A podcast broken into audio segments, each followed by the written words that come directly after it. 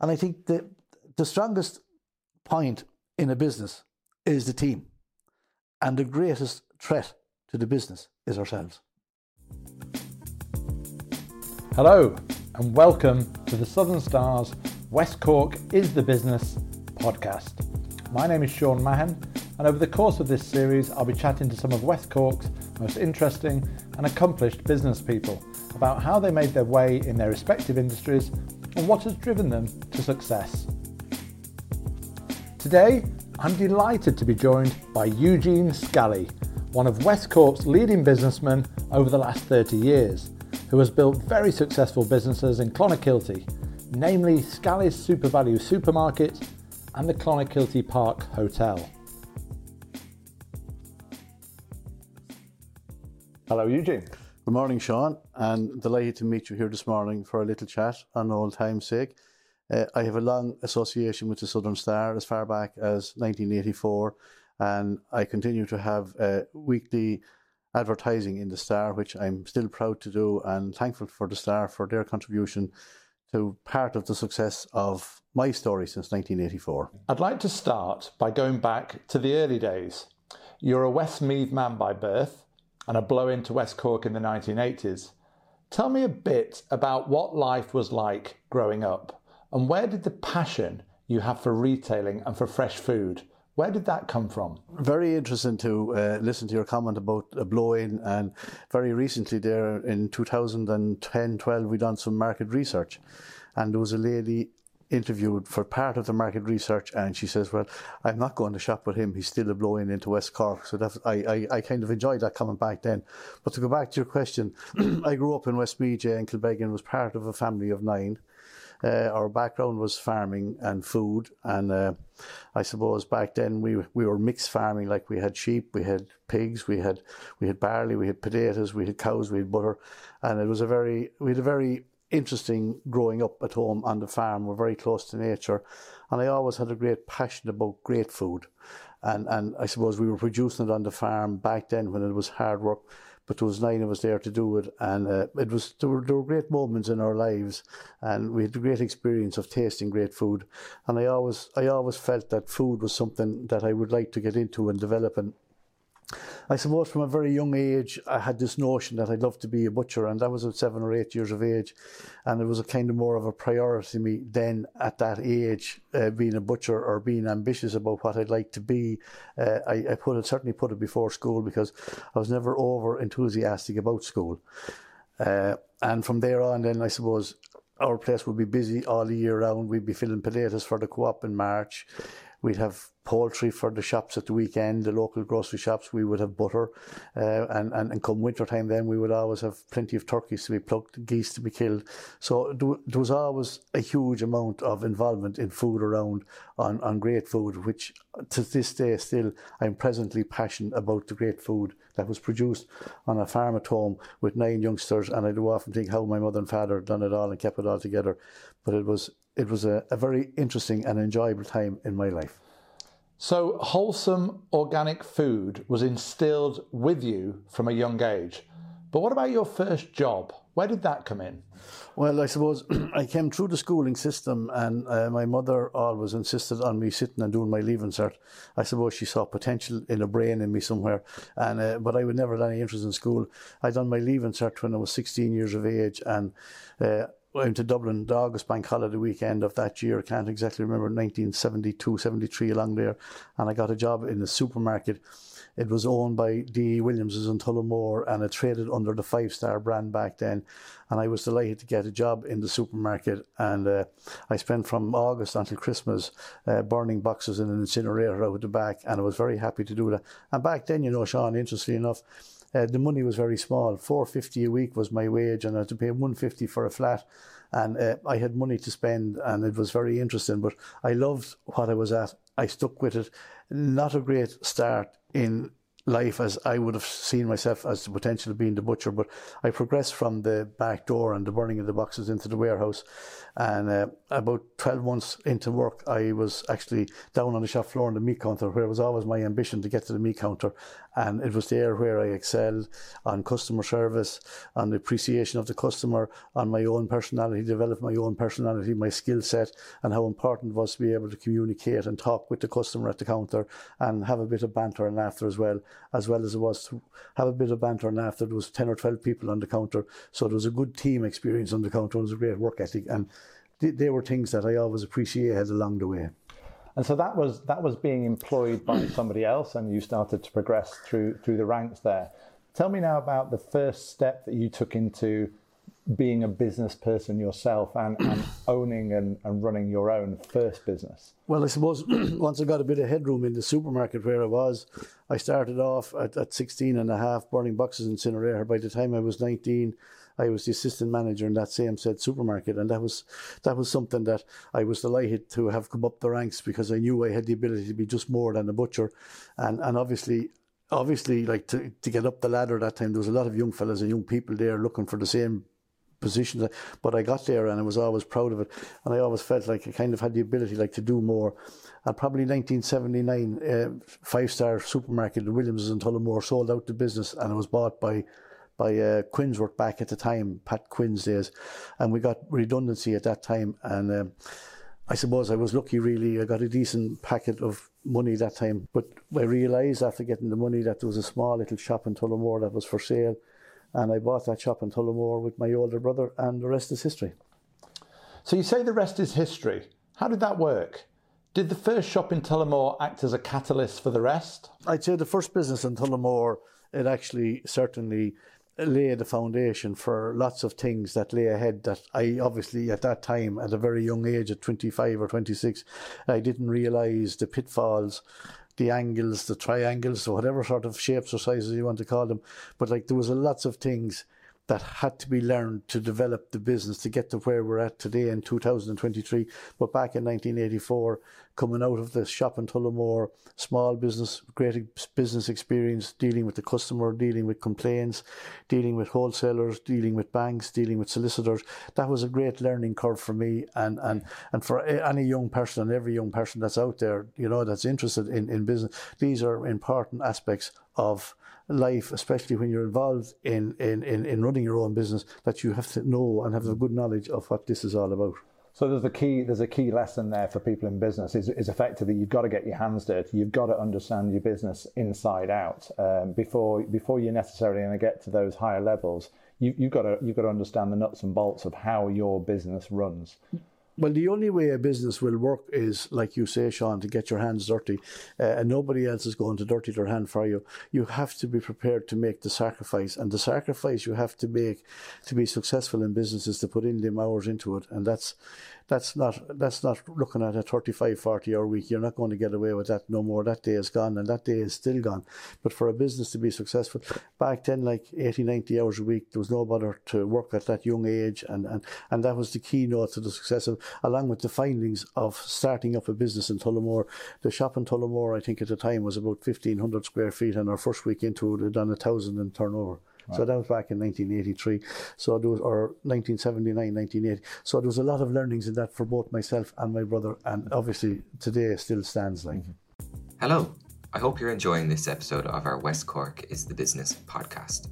There's plenty more to come, but I just wanted to let you know that entries for the West Cork Business and Tourism Awards 2023 are now open.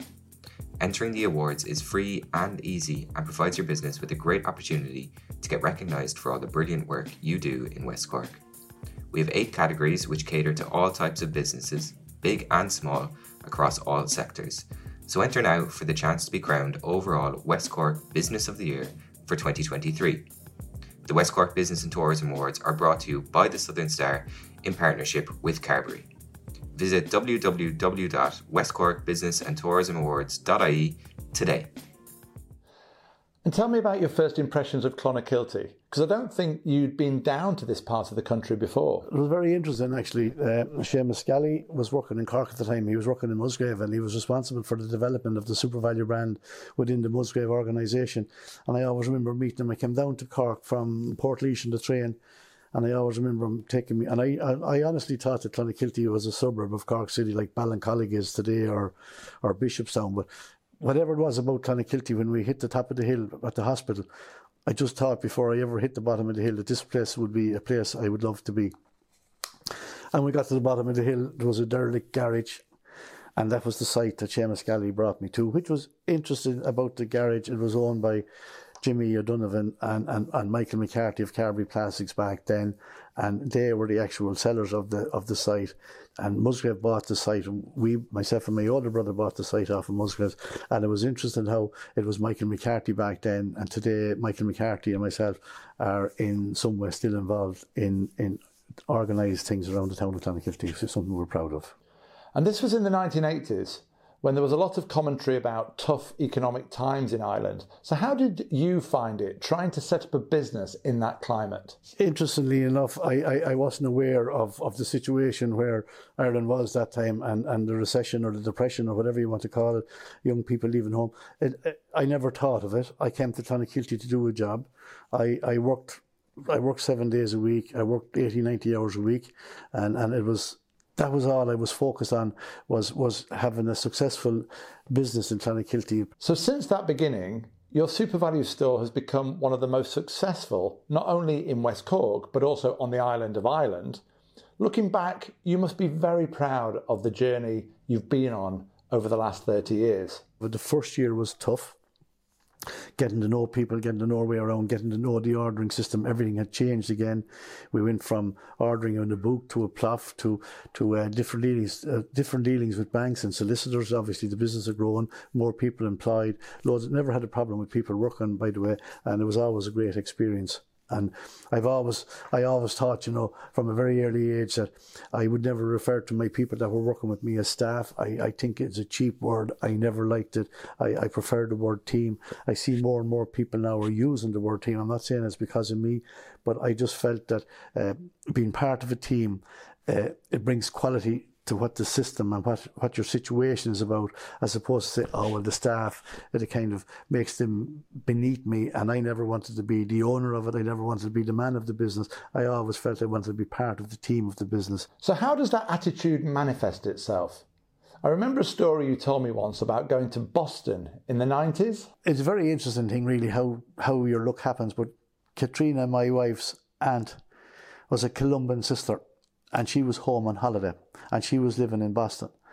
And I remember talking to her in the house one night about the shop and what we were doing, and she suggested that I go out to Roches in Boston. And I said to her, uh, "That's okay, fine." I didn't take too much notice of what she said. Being a nun, I thought she mightn't be that familiar with retail or mightn't be in the same vein of thinking as I might have been. And she said, "I'm quite serious now," because she knew. I'd say she knew. She thought that I thought she was kidding me. But she said, I'm so I went out to Roches anyway, and the Roches happened to be from down the old Helen Kinsale, which was interesting enough. Two brothers again, they went out to Boston. So I went out to Boston anyway, and my God, what I saw. It was just exactly a picture of what I was looking for. And uh, I spent the whole day there with her, and I had tea in the convent, and, and, and I stayed in the convent, I'm sure, that night with her outside in Boston, and came back home. And I said to Katrina, my wife, I said, there's only one way that we will get the people back in Clonakilty to understand what we're trying to achieve. The, the, your, your team, your, your, team your, your, people, your people. Yeah. The only way I get them to understand it. And I said that was to bring them out to Boston and let them see themselves. So lo and behold, anyway, about 1999 anyway, I'd say 12 of us went out to Boston. And we went out to Roches and we met them and we spent a full 12 hours in the shop in West Roxbury. We took, we could take photographs. The Roches were absolutely fantastic. Took us up to the boardroom, had tea and scones and croissants, had hot lunch for us in the middle of the day. They were big into food, they were big into presentation of food, and I just thought that this was fantastic. And out we go anyway. And everybody then, when we come back home, then you could say to uh, Michael Welch or or John or Malachy or Don, that's not what you saw in Boston. It's what I want you to do now is to deliver to me here back what we saw in Boston. And in fairness, my team of people that I took out to Boston delivered in spades. And a lot of them are still down there 20 years later and they're proud of what to do. And they have been proud of the awards they have won. They've won all sorts of fresh food awards. Mm-hmm supermarket store of the year, SuperValu of the year. We've won all sorts of awards, and they're proud, and they're proud to win. and they're still proud to win, and it's very important. But you know, the most important part of the business is is the team of people around you, and like people say to me, "Are you worried about?" Aldi or Lidl or Dunnes or Tesco's or anybody coming into Clonakilty. Well, it's like the question you asked about the recession earlier on. I actually don't think about them. And I think the, the strongest point in a business is the team. And the greatest threat to the business is ourselves. Now, if we can't see the thing wrong ourselves and we're there in the face of it every day, we're in trouble. We're in trouble. So, a, a business and the success of it is you know, you can see into corners about it, but at all times, you have to be able to see around that corner and drive it on. And that's why people being respected within the organisation is so important to the business. And like, go back, staff, cheap work, don't like, never liked it. People look at me kind of, where is he going? I, I just, I just think it's, it's about a team of people working together to drive on, to drive on, to get around that corner. And how do you how do you encourage the team to see around those corners? How do you encourage them to be always looking, say, one step ahead, or what's the next thing they should be doing, or, or just maintaining those incredibly high standards that you've come to be known? For? I for? think the key to it, really, to to get them around the corner and for them to be proud of where they're at, is to be stuck in the middle of them, working with them.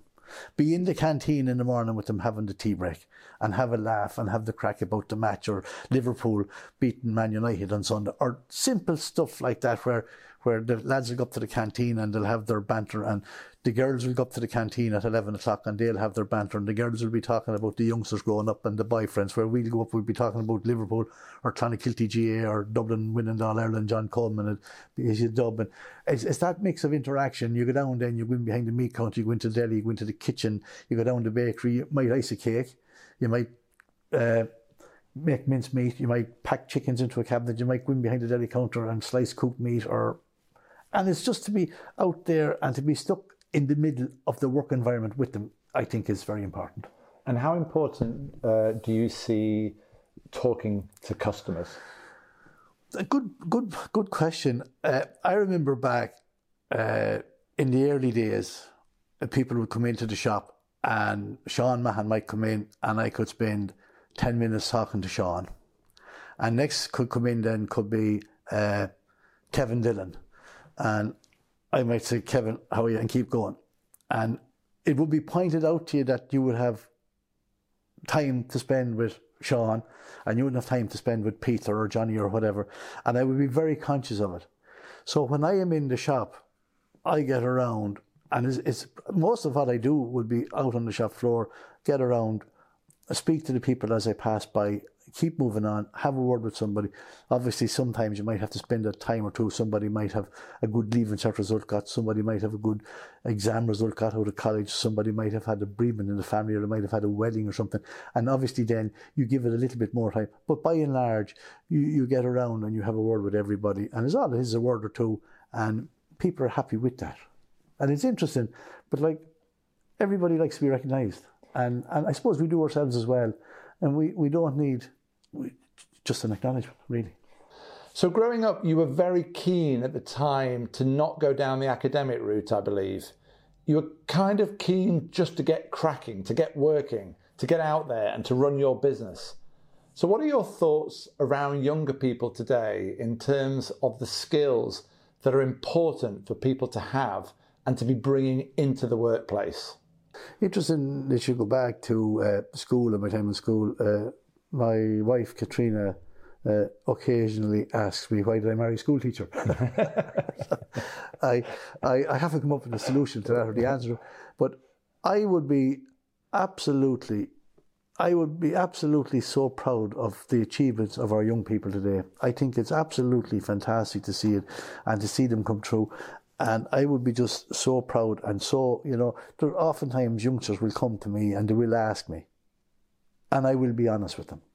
And I will be, I will never, I will never spin a story for the sake of spinning a story, especially with young people. I think it's very, and, and, and, and they would come and ask me about different things about maybe their careers or about going to college or, you know, maybe about opening up a restaurant or whatever, you know. Uh, different youngsters will come to me and I say, "Says you know, well done, fair play." I think it's important. I think it's important that that we still have young. No, not every youngster coming through the system is going to see around the corner either, but a percentage of them will see it, and I think it's important that we have them coming, mm-hmm. and I think it's important that our young people have the work ethic. And I'm afraid it's slightly lost. I think youngsters are 24, 23, 24 before they're finished in college, and you know, I do say to my own young fella who's 28. I was only 24 when I made my mind up to come to Clonakilty. Mm-hmm. Mm-hmm. He's out in Vancouver now at the moment after doing a master's. He was president of UCC and he's out in Vancouver now. He's 28 years of age. He has a good job out there, but he's not making any money out there. Uh-huh. He's having a good life. He's away abroad.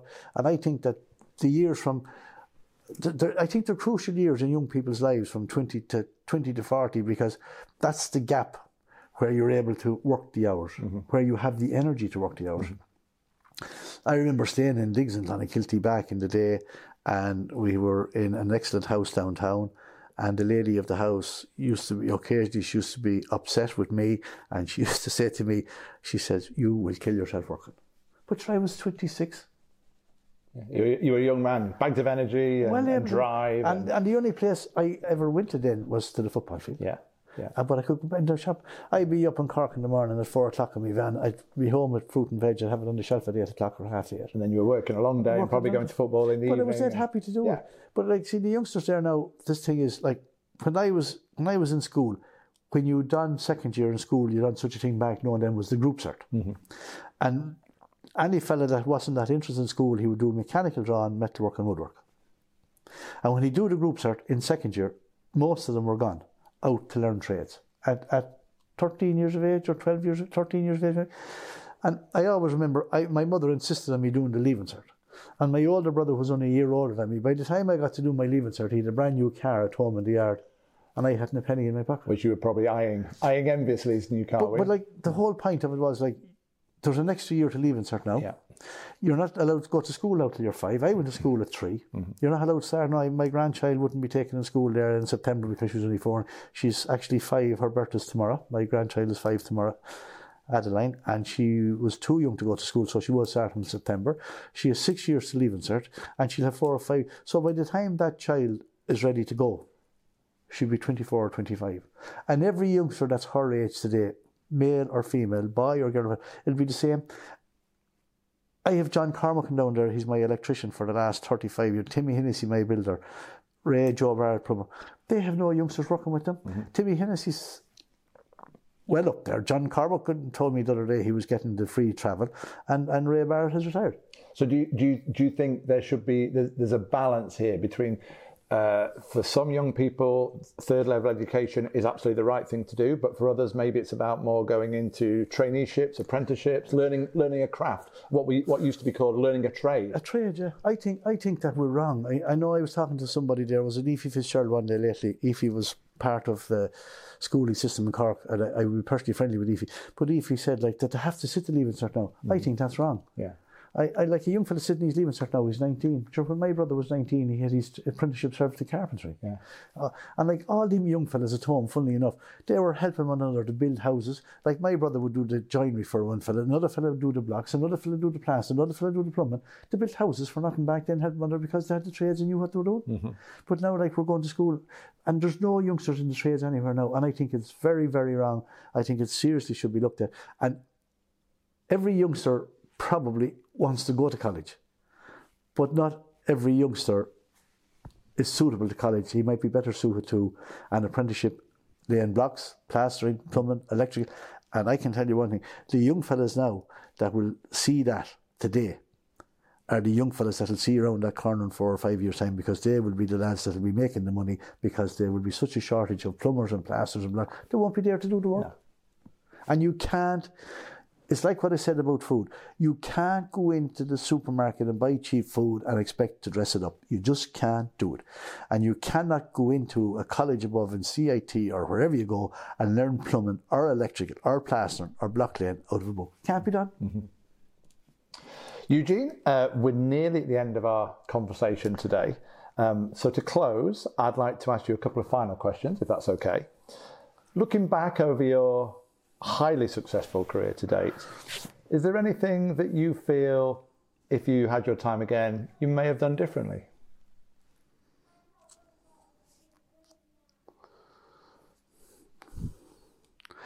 No, I'd say. Okay. No, I'd say. I'd say. I suppose being reared in a big family, I suppose we loved the company. We battled, we rowed, we fought, we supported, we helped. We were big into food production at home. We had the butter, we had the cheese, we had the, oh, not the cheese, we had the butter, we had the eggs, we had the turkeys for Christmas, we had the geese, we had we had we had ducks. We had my sister got married in 1978 or 79, and I think the Prince of Wales in Athlone, and there was duck on the menu that was produced on our farm at home. Duck. Imagine we didn't start eating duck in this country duck is a luxury item today. But back then, my father and my mother, Lord rest of them, were very passionate about we were having duck on the table for the for the for the. It was, then it was the wedding menu, but in the earlier days it was a wedding breakfast, and I suppose the fact that it was family, and then then to move away, to move away and to come to Clonakilty and to share the experience of a different type of family again and work with the team of people and to be part of the team.